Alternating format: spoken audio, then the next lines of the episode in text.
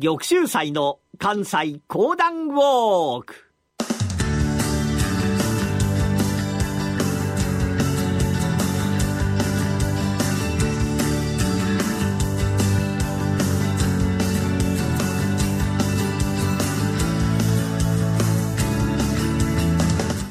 玉州祭の関西講談ウォーク。この番組はなにわの講談師玉田玉州祭さんにこれまで歩いてきた歴史上の人物や出来事にゆかりの深い関西のさまざまな土地をご紹介いただきます。今月お届けしている黒田官兵衛のお話。今週は官兵衛が毛利軍を撃退した阿賀合戦阿賀の戦いのお話です。それではこの後玉州祭さんにご登場いただきましょう。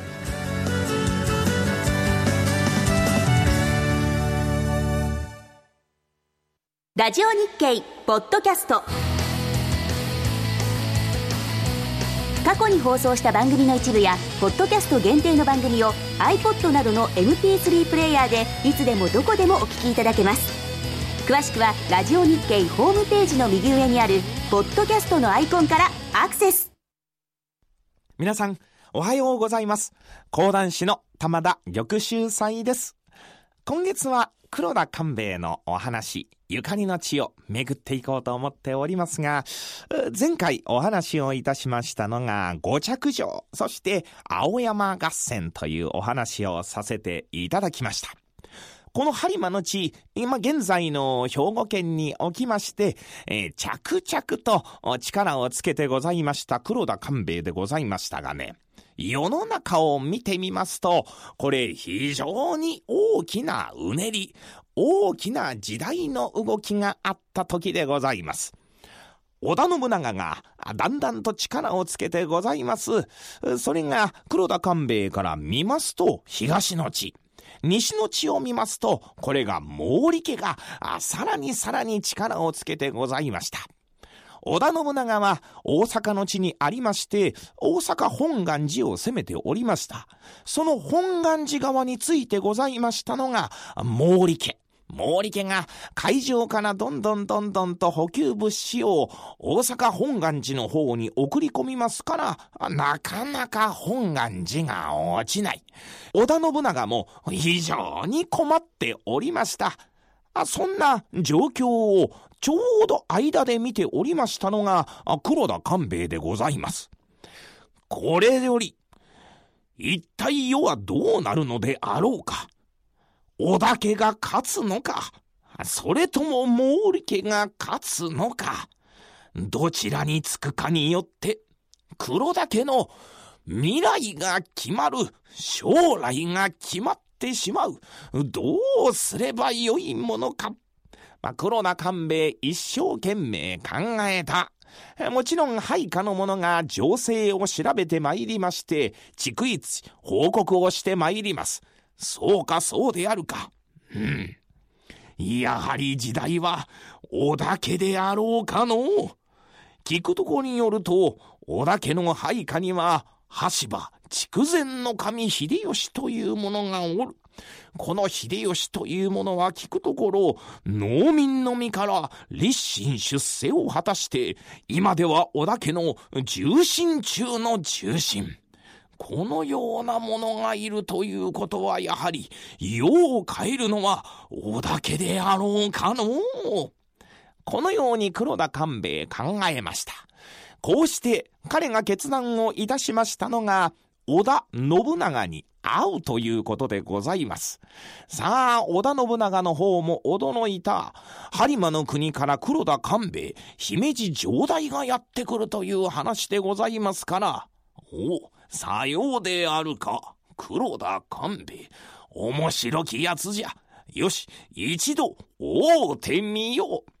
さあ、会ってみますとね、これが凛々しい男でございましたから、織田信長が喜んだ。ほう、官兵衛と申すか。なかなか面白きやつであるの。で、これからの世はその方、どうなると思うさあ、このように、織田信長から聞かれたんですから、黒田官兵衛答えなければいけない。今の情勢というものを話してまいります。うん。なるほど。お前の言う通りじゃ。この大阪本願寺を落とすためには、あ毛利家を止めなければならん。で、お前は、わしにつくのか、それとも、毛利につくのか。まあ、織田信長という方は直接的でございます。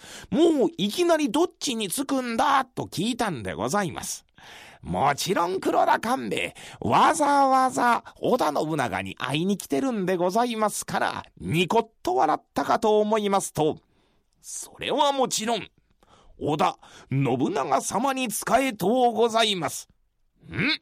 さようであるか。しからばいわかった。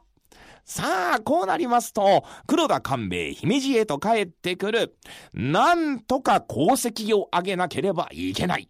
功績を上げなければ、あの織田信長という方は、ちゃんと心の底から信用してくれないということが分かっておりますから、何か実績を残さなければいけない。そんな時に入ってまいりましたのが、一つの方。その方と申しますのが、毛利家が、いよいよ大阪の方に進軍してくるという話。この進軍してくるときに、必ず上陸してくるのが、阿賀と呼ばれる地域でございました。この阿賀と呼ばれる地域、なんとか先に黒田家が抑えてしまっていたならば、この毛利家の進軍を止めることができる。それをすることができたならば、織田信長様に功績を報告できる。黒田官兵衛はこのように考えた。配下の者たちを集めまして、その方たちももう知っておろうがな。いよいよ毛利家が動き始めた。この毛利の進軍を止めるために、我々は阿賀まで出張ろうと思っておるがな。このように官兵衛が言うと配下の者たちが、何をおっしゃるんでございますか毛利家というのは我々の背中でございます。こんな背中に巨大な勢力を持ってしてるんですから、今は毛利の方に味方をすべきでございます。何を言っておるのじゃ。時代は大田家の方に動いておる。しかしながら、この度の進軍、聞くところによりますと、毛利は大軍。我々が避ける人数は限られてございます。そんな人数の中で進軍を止めるなど、できようはずはございません。配下の者たちが、なんとか黒田官兵衛を止めようとしてございますが、黒田官兵衛。その方たちは心配するでない。わしは一つの契約をもってして、この度の阿賀合戦望もうと思っておるわい。は、一体どのような？うん、実は、こうこうこういうわけでな。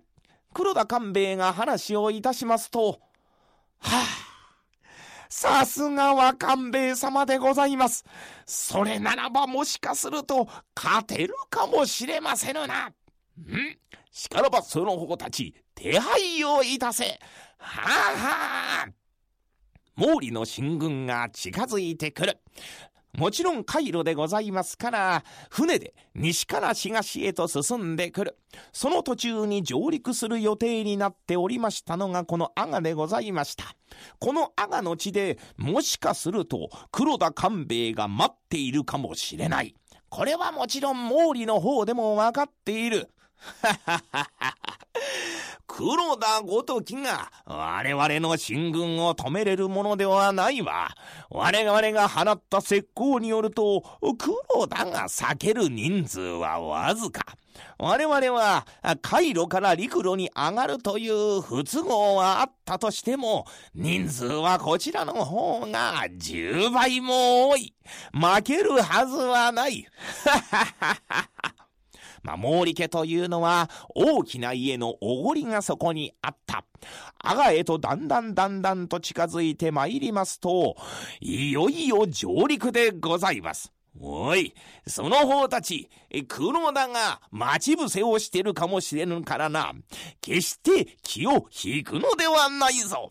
さあ、毛利の大将がそのように配下の者たちに声をかけますと、うわという毛利の軍勢が声を上げた。いよいよ上陸。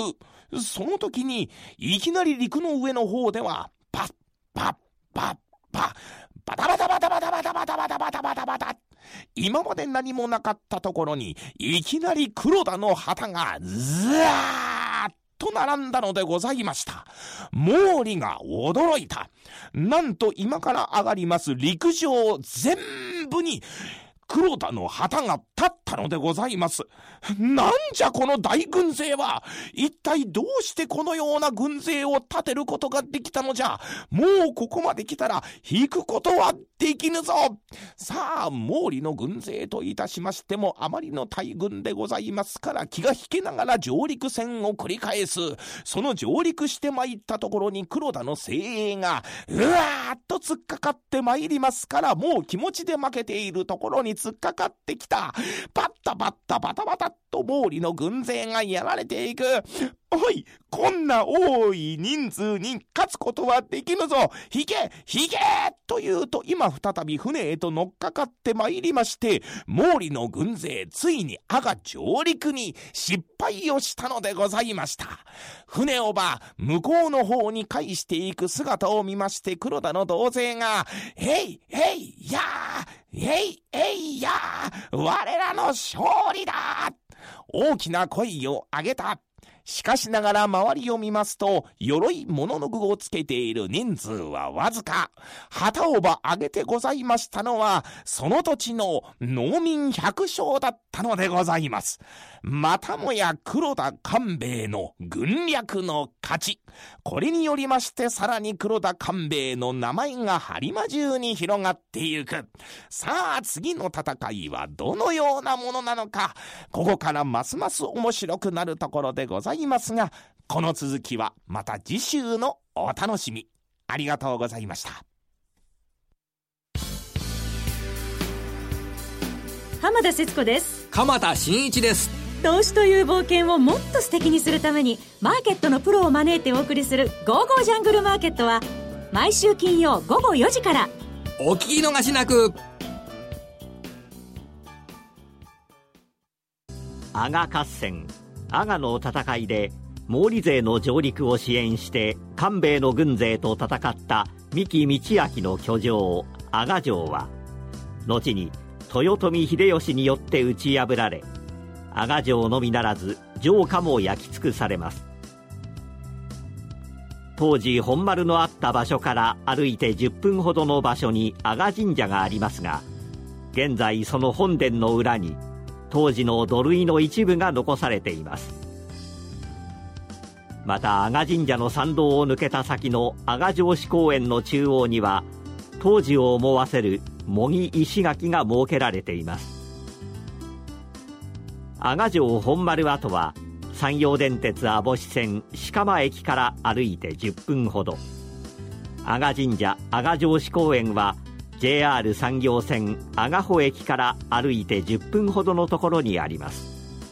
詳しくは番組ホームページをご覧ください。玉州祭の関西講談ウォーク。来週は官兵衛が秀吉のもとで戦った三木合戦のお話です。どうぞお楽しみに。